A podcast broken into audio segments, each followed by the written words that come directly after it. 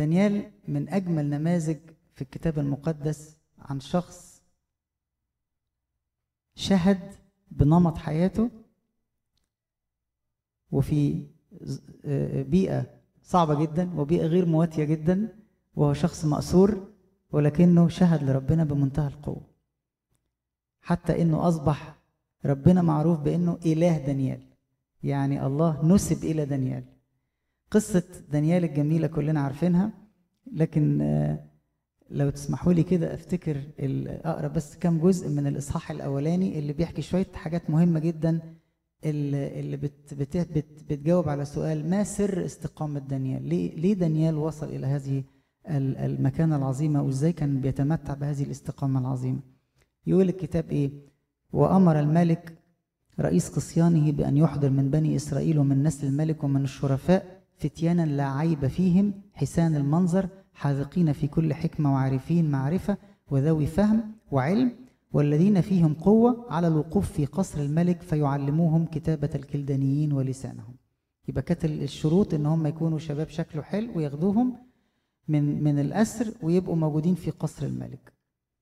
وعين لهم الملك وظيفة كل يوم بيومه من أطايب الملك ومن خمر مشروبه لتربيتهم ثلاث سنين. ثلاث سنين بيعلفوا فيهم علشان يبقوا إيه دول البودي جاردز بتوع الملك. وأيضا مش بس بيوكلوهم كويس هم كمان بيستخدموا يعني كانوا بيأهلوهم يكونوا هم حكماء ومشيرين للملك. فقال رئيس الخصيان لدانيال إني أخاف سيدي الملك الذي عين طعامكم وشرابكم فلماذا يرى وجوهكم أهزل من الفتيان الذين من جيلكم فتدينون رأسي الملك. دانيال رفض ياخد من الأكل اللي كان بيقدمه. مش كده؟ ف إلا إن دانيال طلب إنه ياخد فرد عليه دانيال قال له إديني فرصة عشر أيام يعطونا القطاني لنأكل وماء لنشرب أكل صيام يعني. ولينظروا إلى مناظرنا أمامك وإلى مناظر الفتيان الذين يأكلون من أطايب الملك ثم اصنع بعبيدك كما ترى. فسمع لهم هذا الكلام وجربهم عشرة أيام. دخلوا يقابلوا الملك بنهاية العشرة أيام. منظرهم كان أحسن و... وأسمن لحما. ولما الملك ابتدى يتكلم معاهم أظهروا حكمة وتفوق أكتر من الباقيين.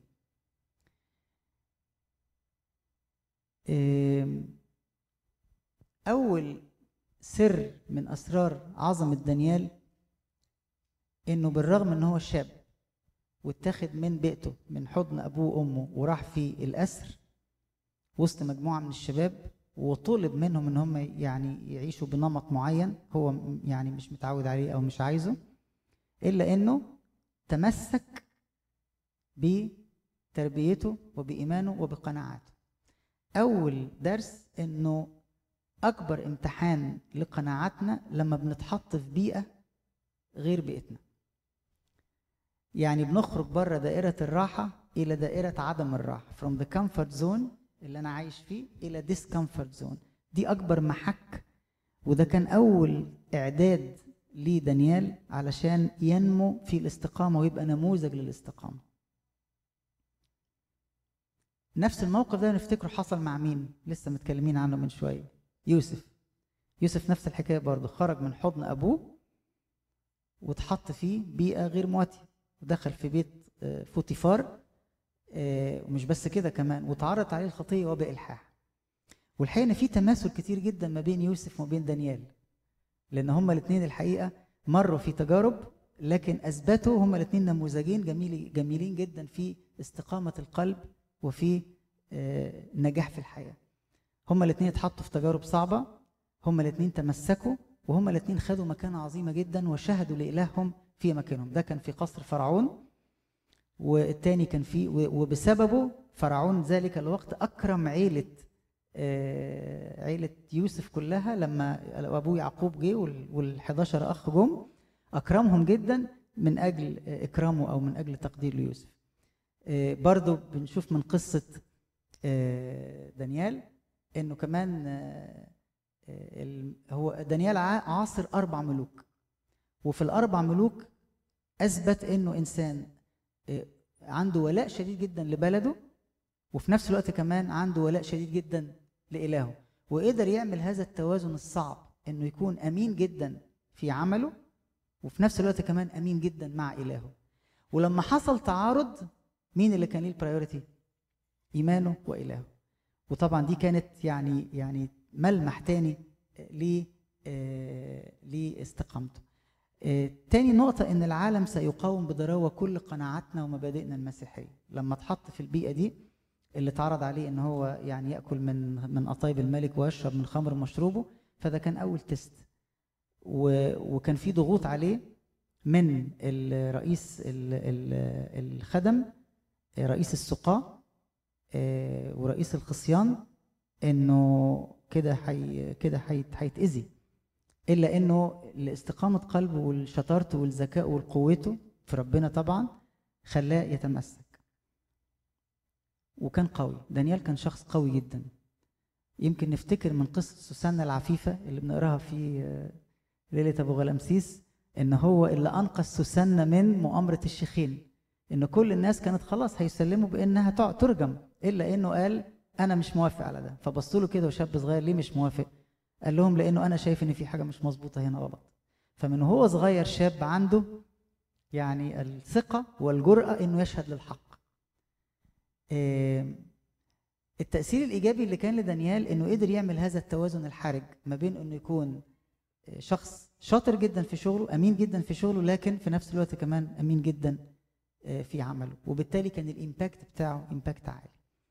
لما بنشوف نماذج من المعاصرين ناس آه، بيجمعوا ما بين الشطارة والكفاءة في عملهم وفي نفس الوقت كمان آه، خدمة وطنهم بشكل كويس أيا كان المكان اللي هم موجودين في مصر أو موجودين في أمريكا. دي بتبقى نموذج قوي جدا وناجح جدا.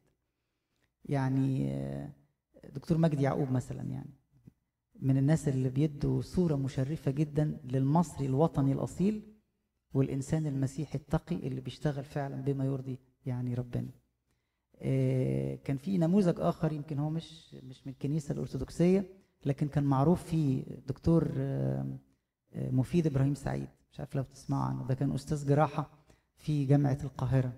الراجل ده كان بيتمتع بكفاءة عالية جدا كان جراح شاطر جدا. كشف بتاعه وقت ما كان الكشوفات غالية جدا كان هو كشفه رخيص جدا. كان خمسة جنيه. كان كشفه 5 جنيه وقت ما كان الدكاتره ب 100 جنيه. طبعا دلوقتي مش 100 جنيه دلوقتي أكتر بكتير يعني. لكن في جيله في وقته كان يقال إنه لما كان يخش في أوضة العمليات والدكاترة قاعدين بقى بتاع ده بيهرجوا ومش عارف إيه بتاع أول ما دكتور مفيد يخش اسكتوا بس الدكتور مفيد دخل فما يقدروش حتى يتجاوزوا بأي تهريج أو أي نكت غير لائقة أو كده يعني. ف وطبعا في نماذج كتيرة طبعا just كده وهنا عندكم كمان في إنجلترا في أمريكا هنا طبعا في برضه نماذج لناس شاطرين جدا في أماكن عملهم ومعروف إن هم ناس بي تذكر كان في ليا صديق في انجلترا آه، كان استشاري نساء ولادة. فمرة رحت له في ال في ال وكان ال clinical director في القسم بتاعه ده. طبعا this يعني very high post يعني. فدخلت مرة في الأوضة بتاعته لقيته حاطط صوره صورة صورة المسيح كبيرة وجنبه صورة العذراء وجنبه صورة آه، بابا كيرلس في انجلترا. This is very secular طبعا يعني. فأنا حتى كده بصيت قلت له يعني أنت حاططهم كده في ال في ال ال board اللي وراه على طول يعني أي حد يبقى شايف كده.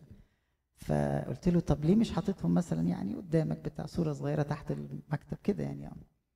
فقال لي لا يعني أنا أنا بحط دول في البيت وبحطهم في الأوضة عندي في المكتب عادي يعني. أنا قلت كده كده يعني أنكشه كده أشوف هو بيفكر إزاي يعني. فقلت له طب أنت يعني الناس ممكن يسألوك على مين أبو دقن بيضة ده وبتاع. العذراء والمسيح معروفين أما مين الراجل؟ أقول لهم آه أنا دي فرصة كويسة أحكي لهم على البابا كيرلس. آه، في صديق ليا تاني حاليا في اللي هو في الجيش لواء في الجيش واخد منصب كبير قوي يعني. آه، مش هقول اسمه عشان يعني ربنا يحافظ عليه يعني. كنت عنده مفيش من أسبوعين تقريبا. وبعدين دخلت الأوضة بتاعته لقيت آه، في مستشفى عسكري وهو مدير هذا المستشفى. آه، المسيحي الوحيد اللي في هذا المنصب الكبير. فلقيت حاطط حاطط صورة ل آه، البابا تودروس وهو بيسلم عليه. ماشي. حاطط جنبه صورة بقى ماري مينا وماري جرجس صور المكتب كلها صور قديسين. وبعدين وإحنا قاعدين فحد دخل له قال له بتاع ده كان وقتها كان كان صيام الرسل لسه. فقال له يا دكتور هنجيب لك آه، سيادة اللواء نجيب لك البتاع ده ولا آه لا ده إحنا ناسيين ولا دلوقتي انت عندكم صيام دلوقتي مش كده؟ ده صيام الرسل أظن مش كده؟ يعني الناس عرفت كمان مواعيد الصيامات وأسماء الصيامات يعني. و is very strong ويعني ومعروف تماما للقيادة السياسية العليا يعني. آه، دي نماذج. نماذج متميزة جدا. يا ربنا يحميهم طبعا كلهم يعني. ربنا يحفظهم دكتور مجدي أبو علاء زميلي الدكتور وعلى كده. نعم. آه طبعا طبعا. ربنا يحافظ عليهم لأنه التوازن ده توازن صعب. في بعض الناس ممكن تحجم عن إنها يعني طبعا التدين ليس بالشكل. التدين طبعا أساسا لازم يكون تدين قلبي حقيقي في الأول. لكن أقصد إنه لو لو حصل أي يعني تحدي بين الاثنين واحدة من اختبار أمانة الحياة هو إن الإنسان يشهد لربنا irrespective لأي لأي اعتبار آخر يعني. دانيال كمان من ضمن الحاجات الجميلة جدا ليه إنه لما اتحط في المأزق بتاع بتاع الناس اللي حقدوا عليه ده راجل عاصر أربع ملوك وكان يعتبر زي المستشار الأول للملك يعني. فطبعا ده أكيد كفء جدا لأنه ما كانش هي يعني أي ملك هيديله هذا المسؤولية إلا لو كان شاطر وكفء في عمله يعني. إيه، لكن لما كلنا عارفين القصة بتاعته إنه تحدى الملك أو ما تحداش الملك يعني هو الملك آه، حبلوا يوقعوه قالوا إنه هو الشخص اللي, كل الناس تسجد للملك. فهو راح فاتح القوة بتاعة البيت وقف يصلي عادي خالص ملوش دعوة يعني. وقاد ده في النهاية إنه يتحط في يحكم عليه بال... بال... بإن هم يرموه في جب الأسود. فطبعا كانت ال... كانت هذه التجربة تجربة مؤلمة وكان طبعا حاجة اتحطت فيه لكن لكن هذا الاختبار الصعب كان فرصة كويسة ليه إن هو بالظبط كده بالظبط كده. نفس الملك كان من كتر محبته ليه واعتزازه بيه ما كانش عايزه يتحط في هذا الموقف لكن هو أصدر فرمان وما كانش عارف إنها تراب يعني كده علشان يوقعوه يعني. إلا إنه في ناس بتعتبر إنه صلاته قدام الشباك المفتوح كانت هي دي سر نجاحه. إيه إن هو لم يعني he did not compromise because he didn't want to put himself in a position إنه يبقى ربنا ولا الملك. لا هو ما كانش عنده استعداد لده. طبعا نفس القصة حصلت مع الثلاث فتيه وكان برضو شهادة الثلاث فتيه ما هو نفس المدرسة ما هو دانيال والثلاث فتيه كانوا هم نفس كلهم جايين من نفس المجموعة ومن نفس المدرسة يعني. إيه، وبالتالي كان هو مستعد لدفع ثمن استقامته. And the, and the, and the price was extremely يعني costly. آه، كاد يقود حياته. لكن هو ما كان مستعد إن هو الأسود تاكله لكن لكن ما يخسرش إيمانه. آه، ولأنه كان مستقيم وكامل في خدمته لربنا وللناس فأصبح شاهد قوي جدا في العهد القديم لربنا في أرض السبي. آه، ولما يطلع الملك بعد كده يبص عليه الصورة اللي فاتت يمكن باينة أكتر. لما الملك فوق بيبص في الأم يمكن جايز الصورة بعيدة شوية بس الملك من فوق بيبص عايز يطمن راح فجر عشان عايز يطمن يا ترى الراجل ده جرى له حاجة ولا لأ؟ ولما قال له قال له أنا لسه عايش ما تخافش ليعش الملك أنا موجود وإلهي أرسل ملاك وسد أفواه الأسود وقال إيه؟ يعني ليتعظم اسم إله دانيال. وكان ده سبب إنه بالظبط كده. كان سبب إنه يعني يعني إن الملك يعظم اسم إله دانيال ويصبح إله دانيال. يعني ويصبح اليهود على حس إله دانيال كلهم عندهم حق العبادة بحرية من غير أي تضييق. هذا النموذج الفريد نموذج الاستقامة. دي كانت مفاتيح سر الاستقامة بتاعته. وكأنه يعني لو حبينا نربط الثلاث نقط مع بعض إنه نقاوة القلب واستقامة الضمير والشهادة بنمط الحياة الثلاثه انترلينكد مع بعض. مش هقدر أشهد بنمط الحياة من غير من غير ما يكون الضمير يعني مستقيم. ومش هقدر يكون ضميري مستقيم من غير ما يكون قلبي نقي. كمان القلب النقي اللي بيتجدد بالتوبة وبيخرج بالاكزit استراتيجي اللي اللي شرحناها علشان يخرج بره دائرة السقوط إلى دائرة التوبة. ده اللي يساعد إن الإنسان ضميره يظل مستيقظ باستمرار. هي it is يعني it's continuous process عملية مستمرة. هي ما بتحصلش مرة واحدة. لكن هو جهاد الحياة كلها. قلبا نقيا اخلق فيا يا الله. بنصليها كم مرة في اليوم؟ على الأقل يعني الشخص الملتزم بصلوات الأجبية هيصليها سبع مرات في اليوم. مش كده؟ ولما يجي يحضر بقى القداس والعشية والحتة دي هيقراها كتير جدا. فهي it's continuous process قلبا نقيا اخلق فيا. هي هي عملية مستمرة وروح مستقيم جدد في داخلي عملية تجديد الداخل أيضا هي عملية مستمرة. فنقاوة القلب واستقامة الضمير هي رحلة الحياة المسيحية كلها.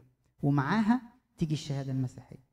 لأنه ما كانش ممكن دانيال والثلاث فتيه يقدروا يقفوا هذا الموقف القوي. ويشهدوا لله والملك يقول إله الثلاث فتيه وإله دانيال إلا لأن كان في قلب مستقيم جدا ويقظ جدا وضمير صاحي جدا وقلب يتمتع بنقاوه دائما تعالوا نرتب مع بعض شوية تراتيل حوالين هذا المعنى الجميل كيف تستقيم حياتنا وكيف نشهد المسيح في مجال عملنا وفي دائرة حياتنا اليومية.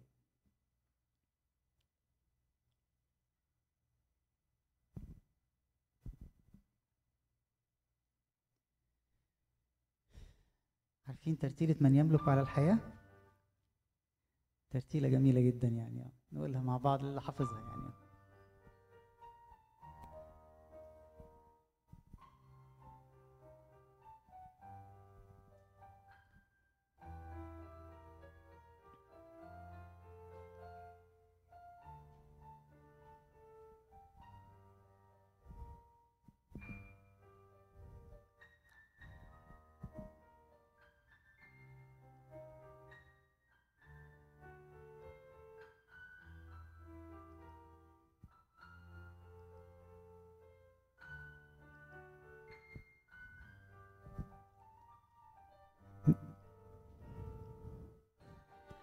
يملك على الحياة ومن أعطى لنا السلطان من يملك على الحياة ومن أعطى لنا السلطان أنت الذي أعطيتنا أن ننتصر على الشيطان.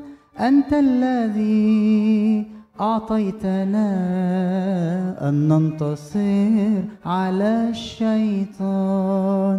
يا ربنا أنت حياة العالم.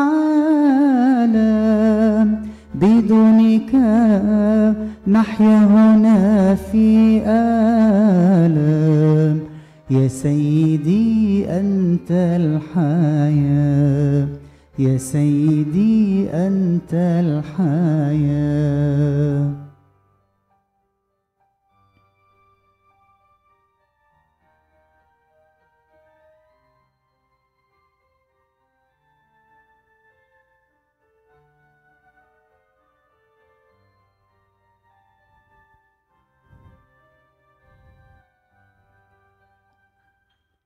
يا سيدي ذا السماء ومن أخطى لنا الخلاص.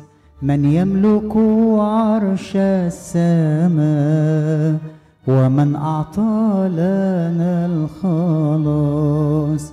أنت الذي أعطيتنا أن ترفع عنا القصاص. أنت الذي أعطيتنا أن ترفع عنا القصاص.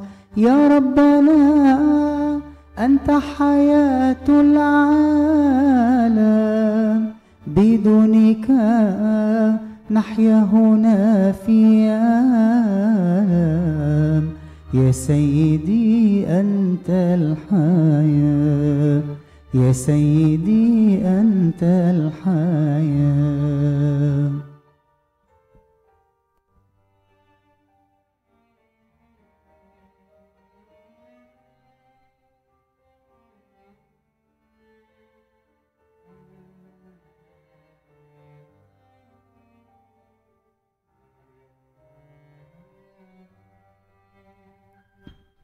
يا سيدي ليس سواك ليس من يمنح الرجاء.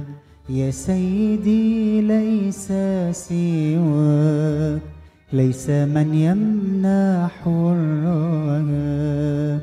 ليس من يغفر الآثام بدو بروحك تعطي العذاب ليس من يغفر الآثام بروحك تعطي العذاب يا ربنا. أنت حياة العالم بدونك نحيا هنا في آلام. يا سيدي أنت الحياة يا سيدي أنت الحياة.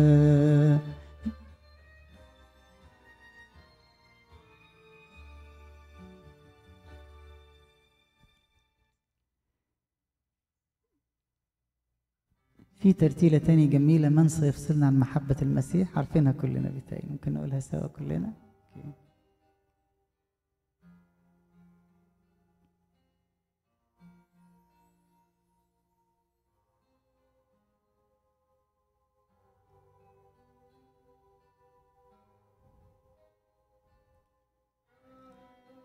أوكي. فصلنا عن محبة المسيح. أشدة أم ضيق أم اضطهاد أم جوع أم عري أم خطر أم سيف؟ كما هو مكتوب أننا من أجلك نمات كل النهار.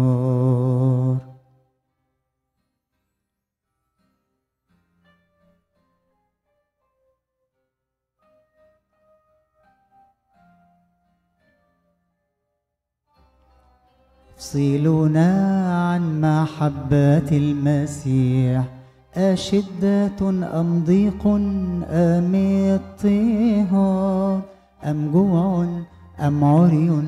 أم خطر أم سيف؟ كما هو مكتوب أننا من أجلك نمات كل النهار.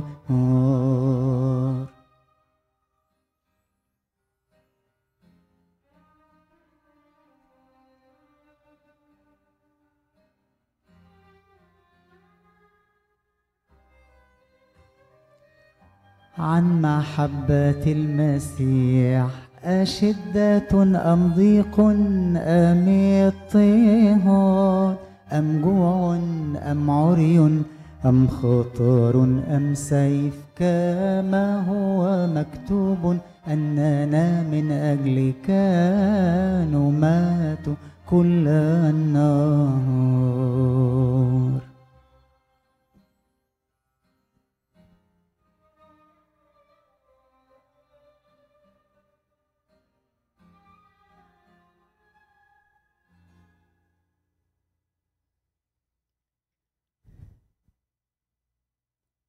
في ترتيلة تاني جميلة قوي حتى أرى دوما سلامك العجيب.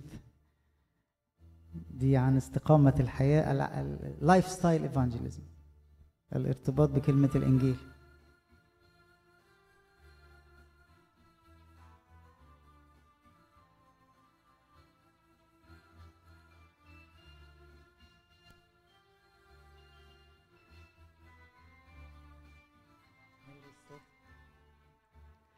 حتى أرى دواما سلامك العجيب يفيض في حياتي بحبك السكيب. اليوم إني آتي إليك يا حبيب مجددا عهودي مصمما أني سأعيش بأمانة طائعا صوت الإنجيل. كن أمينا للنهاية فسأعطيك الإكليل صليت في فتوري أريد نهضة وكان شوق قلبي أنال نصرة.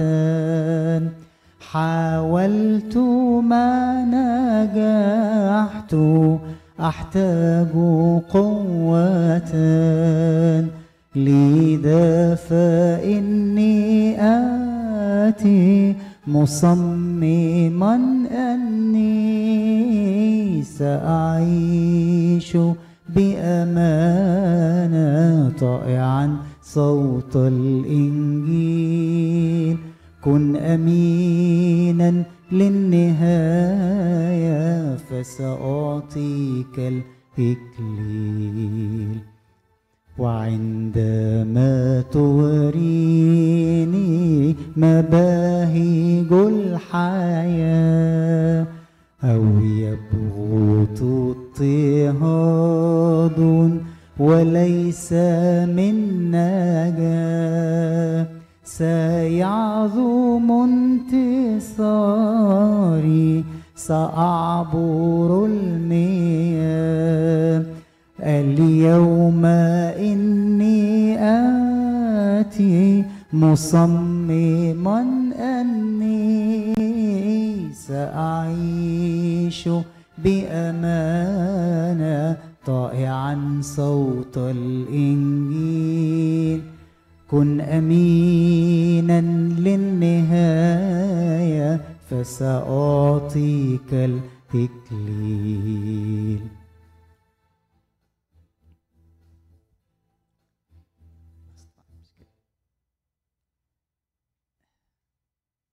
عارفين كلنا امسك يا رب ايدي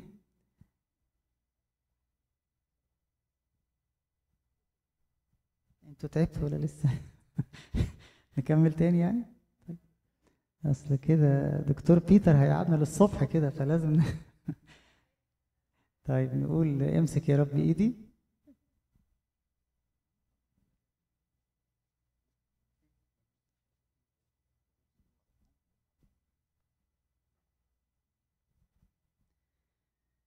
أظن عارفينها كلنا دي ممكن نقول من غير حتى الكتابة يعني. امسك يا رب إيدي زي بطر الزمان. لما قرب يا مسكت إيدي بحنان. ورفعته وسط الموت واديته سلام وأمان ورفعته وسط الموت. واديته سلام وأمان وأنا زيه يا ربي امسك إيدي كمان. وأنا زيه يا ربي امسك إيدي كمان. الموج عليا يخطف قلبي مني والريح يا رب جديدة وخايف نفسي تخني والمركب طالع نازل وصخور بتحطمني والمركب طالع نازل وصخور بتحطمني. قول للموج يهدى وفي صدرك أحضني. قول للموج يهدى وفي صدرك أحضني. ادخل يا رب سفينتي واملك حياتي تمام. اطرد مني الخوف داوي كل الآلام. اسكن جوا قلبي واملأ بالسلام. اسكن جوا قلبي واملأ بالسلام. ابدا ما تسيبني لوحدي. امشي وسط الأيام. ابدا ما تسيبني لوحدي امشي وسط الأيام. إيماني يا رب ضعيف شددني في الإيمان. وإن يوم أنا شكيت فيك أو توت في أي مكان ده أنت يا رب أبويا قلبك كله حنان. ده أنت يا رب أبويا قلبك كله حنان. رجعني تاني ليك أعيش طول زمان رجعني تاني ليك أعيش طول زمان وفي الأبدية يا ربي أتمنى أكون معاك. جهز لي هناك مكان علشان أكون وياك. مهما كانت ضعفاتي مالي يا رب سواك. مهما كانت ضعفاتي مالي يا رب سواك انت تستر عليا وتفرحني برؤياك. وانت تستر عليا وتفرحني برؤياك. امسك يا رب بإيدي زي بطرس زمان لما قرب يا مسكت إيدي بحنان ورفعته وسط الموت واديته سلام وأمان ورفعته وسط الموت واديته سلام وأمان. وأنا زيه يا ربي امسك إيدي كمان. وأنا زيه يا ربي امسك إيدي كمان. طيب نختم بترتيلة أخيرة. دي ممكن بقى نقف نصليها كلنا مع بعض. تختار لنا إيه يا دكتور بيتر؟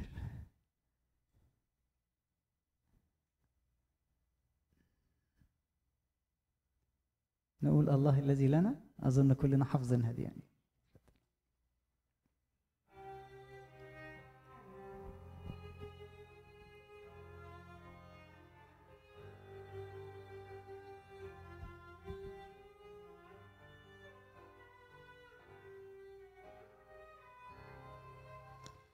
الله الذي لنا لا يتركنا أبدا بل يرشدنا وينصحنا عينه علينا. الله الذي لنا لا يتركنا أبدا بل يرشدنا وينصحنا عينه علينا. ربنا لا ينسانا فهو دائما معنا في طريق ذي الحياة يتقدمنا. ربنا لا ينسانا فهو دائما معنا في طريق ذي الحياة يتقدمنا. معنا واستراح بنا يبهج قلوبنا. وفي ضيقنا يسد كل عوزنا. معنا واستراح بنا يبهج قلوبنا. وبين سد كل عون وف لا ينسانا فهو دائما معنا في بانا إنسانا فهو دائما معنا في طريق ذي الحياة يتقدمنا ربنا لا ينسانا فهو دائما معنا في طريق ذي الحياة. يتقدمنا نرفع رؤوسنا أمام عدونا.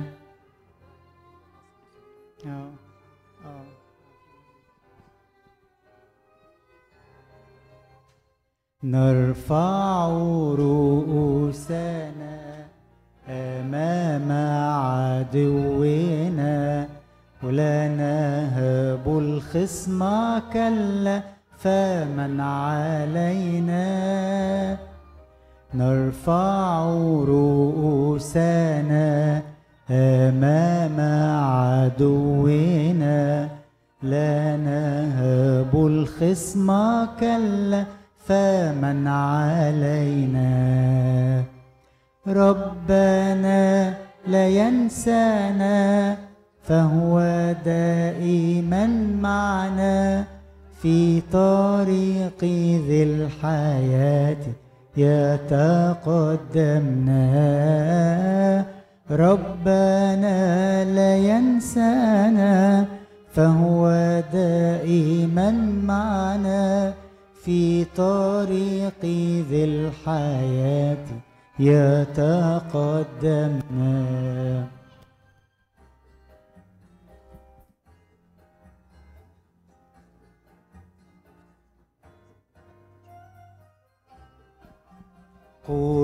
قلوبنا بابتهاج وهنا نخاف ظل الموت فالله معنا. قلوبنا بابتهاج وهنا. لا نخاف ظل الموت فالله معنا. ربنا لا ينسانا فهو دائما معنا في طريق ذي الحياة يتقدمنا. ربنا لا ينسانا فهو دائما معنا في طريق ذي الحياة